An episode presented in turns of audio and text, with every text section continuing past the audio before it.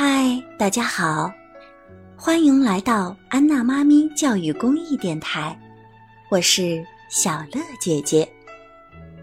咱们今天讲的故事是达摩的传说。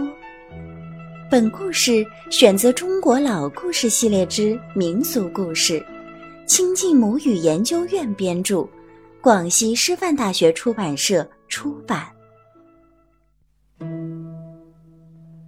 摩祖师原名菩提多罗，本是印度国香智王的第三个儿子。虽然他从小就生长在王宫，过着锦衣玉食的生活，却对世间的荣华富贵淡然处之。一次，他的父王香智王邀请当时在印度十分有名的禅师。般若多罗尊者来宫讲解佛法。国王为了表示对他的感谢，将大量的珠宝供养给般若多罗尊者。般若多罗尊者并没有将珍宝私藏，而是将它们放在案头，想来考验三位王子的智慧。他问。世间还有什么比这珠宝更珍贵呢？菩提多罗的两位哥哥异口同声地说：“这些珠宝可是世间最好的宝贝了。”可菩提多罗却认为，世间最珍贵的应该是佛法之宝。于是，他被般若多罗收为弟子。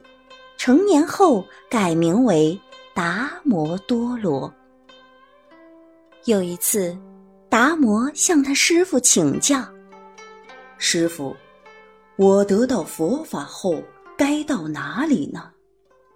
般若多罗说：“等你六十岁之后，你应该去中国传经解道。”达摩遵照师傅的嘱咐，六十岁以后准备好行李，驾驶着一叶扁舟，乘风破浪，漂洋过海，历尽千辛万苦，用了三年的时间来到中国。当时的皇帝梁武帝萧衍是一个笃信佛教的帝王。他听说达摩到了中国，立刻派人把达摩接到了南京，为他接风洗尘，像贵客一样接待他。可是由于他们的主张不同，经常讨论起来很不投机。达摩觉得南京也不适合久留，就告别了梁武帝，准备渡江北上。当时，有个来自河南荥阳县的高僧，名叫神光，经常在各地讲经说法。老百姓这样评价神光：神光讲经委婉动听，地生金莲，顽石点头。达摩经过南京城雨花台时。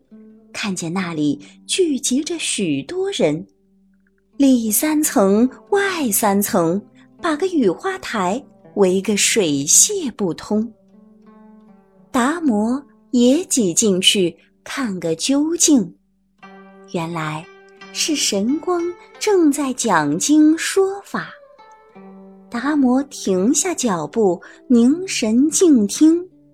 他听到和他意见一致的地方，微微颔首，点点头，表示赞许；听到有些地方，他微微蹙眉，轻轻摇摇头，表示不赞同。神光见有人居然在他讲经说法的时候频频摇头，很不高兴。他径直走到达摩面前，问道：“师傅，您刚刚对我的讲法有何异议？还请指教。”达摩双手合十，说：“阿弥陀佛，阿弥陀佛。”然后飘然而去。达摩走后，神光问旁边的人：“这个人是谁呀？”有人告诉他：“他是来自印度的王子。”达摩，道法高深，专门来中国传经的。神光一听，非常后悔，早就仰慕达摩师傅的大名，现在师傅就在眼前，自己却有眼不识泰山，还冲撞了师傅。神光越想越懊恼。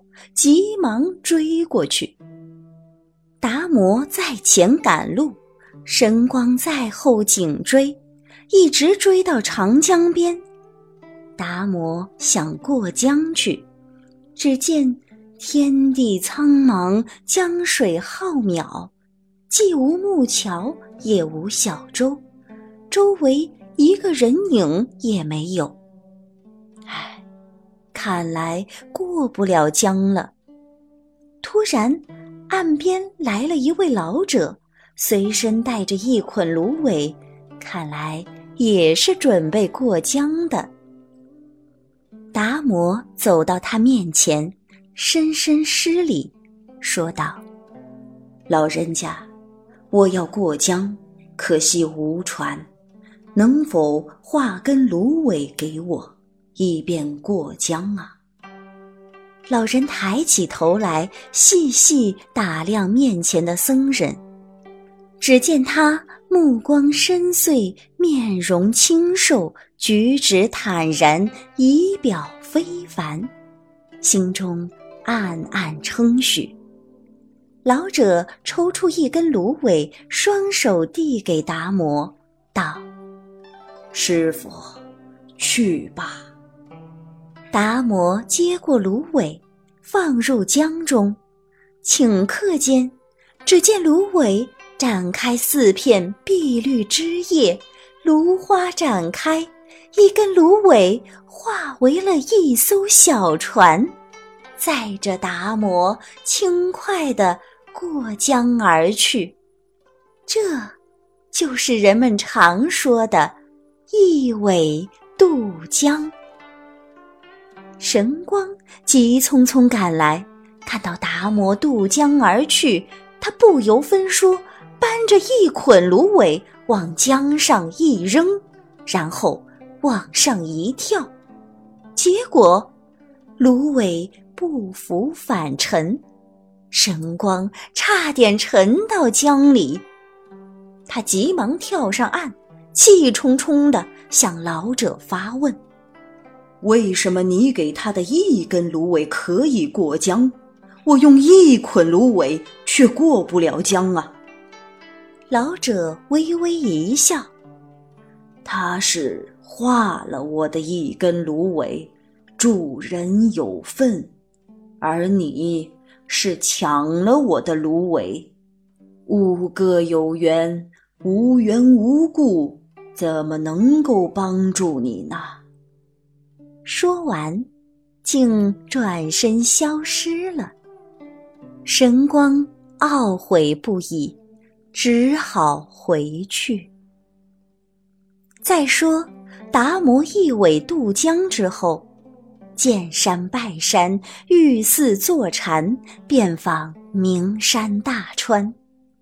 一日，他来到河南嵩山少林寺，看见那里。群山环抱，风景秀丽，森林茂密，环境清幽。心想，这真是一块难得的佛门净土。于是，他就把少林寺作为他传教的道场，广集僧众，手传禅宗。从此，达摩成了中国佛教禅宗的始祖。少林寺也被称为中国佛教禅宗的祖庭。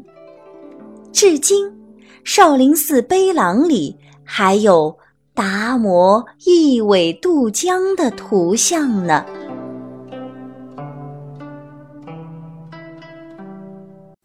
本节目由安娜妈咪教育公益电台出品，感谢您的收听。如果你喜欢我们的节目，欢迎添加安娜妈咪的微信公众号，不见不散。